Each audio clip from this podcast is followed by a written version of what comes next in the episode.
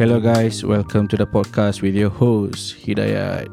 Basically, dalam few episodes akan datang, I'm gonna talk about the sexual health yang I found out from the TED Talks. Okay, I will curate all the topics, all the sexual related topics from the TED Talk, and then I will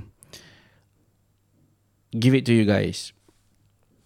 Right, so dalam satu episode, uh, there's one TED Talk. It's not episode lah. There's one video TED Talk.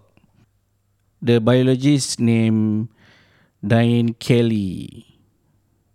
Okay, this TED Talk has been published on 2012, about 10 years back.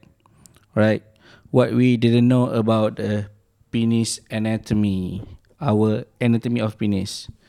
Okay, kita ada two main tissue for erection. It is called cavernosa. There's one tissue for um, urination, spongiosum tissue. Biologist ni, dia ada interest. Okay, Diane Kelly has one interest in studying anatomy and not just human anatomy. It involves uh, animal anatomy in specific subject which is penile anatomy. Dia suka compare how does penile works, how does the erection occurs, not just from the human, from the um, animal aspect as well, right? So itu adalah passion dia lah. Okay. Kalau kita tengok masalah ni macam-macam jenis passion ada macam-macam jenis orang kata apa career kan? Kalau dekat Malaysia is very typical. Dia nak study how does the erection works right? Apa yang berlaku terhadap tisu. Satu analogi yang dia tunjuk adalah sebagai skeleton.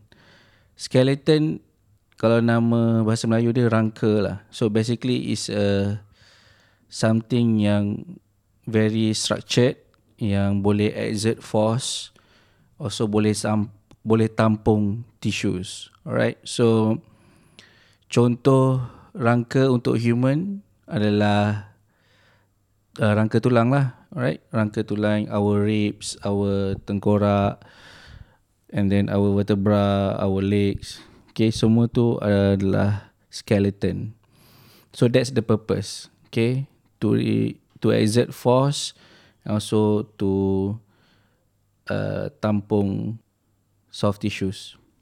There's another term, alright, dalam physics yang mempunyai function yang sama, which is uh, function dia adalah to exert force, okay, and also to support the soft tissues, and it is called hydrostatic skeleton. Okay, dia orang buat study dia orang tengok karakter hydrostatic skeleton contohnya macam ulat something like that. In a lot of hydroskeleton, basically hydroskeleton ni is a dia ada two elements, fluids and also a tension tissue yang bertindak sebagai uh, wall contoh dia adalah seperti balloon right? You fill up the water and the in the balloon. Okay so dia akan build up. That's the nature of the hydrostatic skeleton.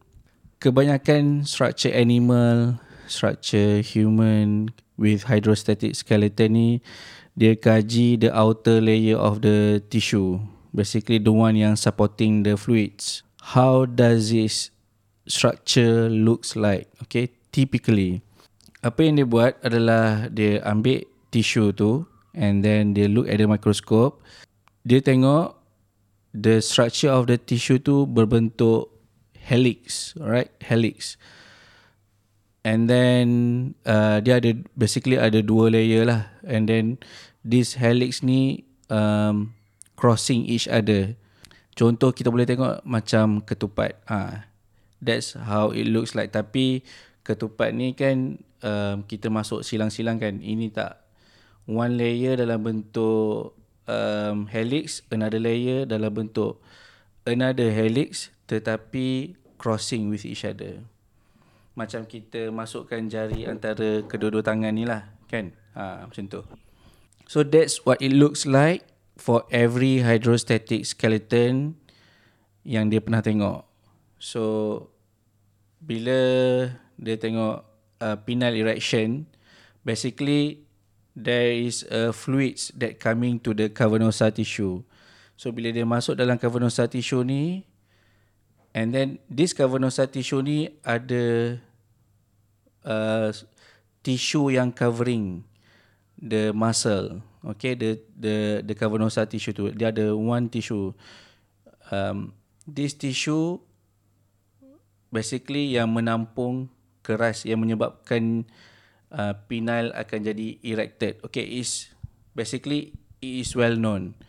Everyone knows apabila you exit water ataupun in a penile there's a apa ni blood yang coming through your penis tu right so it make it harder it fill up with fluids and it make it harder there's one question yang maybe tak terjawab and this biologist buat dia buat research lah dia cari ada adakah ada tak orang lain menjawab persoalan dia So the main question is when the penile erect, it doesn't wiggle at all. It is very sturdy, like a bone, right? So dia tengok karakter the tissue yang covering the cavernosa penile muscle ni. So bila dia tengok the tissue tu structurally is very different. It is not the same like helical structure. The fibers run perpendicularly with each other in 90 degree. Right, macam ketupat. Kalau you tengok ketupat tu exactly, the fiber run macam tu. 90 darjah. Macam mana biologist proof kan dia punya teori ni? First, uh, dia ambil balloon filled with water berbentuk cylindrical macam tu and then dia baut sorry and then dia balutkan dengan kain kain tu berbentuk helical okay so memang sturdy tapi boleh bengkok boleh pendekkan boleh panjangkan balloon tu. Tak ada masalah langsung. Alright so lepas tu dia buat satu lagi eksperimen dengan uh, menggunakan kain yang berbentuk uh, 90 degree crossing. Kan? Macam bentuk ketupat macam tu. Dia balutkan cylindrical balloon tu dengan kain tersebut. And to her surprise basically because of that structure of the kain kain tu tak boleh bengkok alright sorry the cylindrical balloon tu tak boleh bengkok. Tak boleh dipendekkan, tak boleh dipanjangkan. It is sturdy, very sturdy as a skeleton ataupun tulang. So that's why actually the nature of the fiber that covering the hydrostatic fluids tu play a very important role maybe dalam aplikasi-aplikasi benda yang akan datang which is I mean teknologi ke apa ke uh, science. Ada penemuan baru dekat situ. So that's the weird fact ataupun a new fact that we never know of. All the scientists all the anatomists never know of right alright that's all for today dalam video lepas-lepas ni pun sama juga I'm gonna touch all the sexual health and usually I will curate from the TED Talks and then I will share it to you guys. Jangan lupa follow podcast ni dekat Spotify and Apple Podcast. Alright? So if you like the podcast, you can share it with your friends as well. See you on the next episode.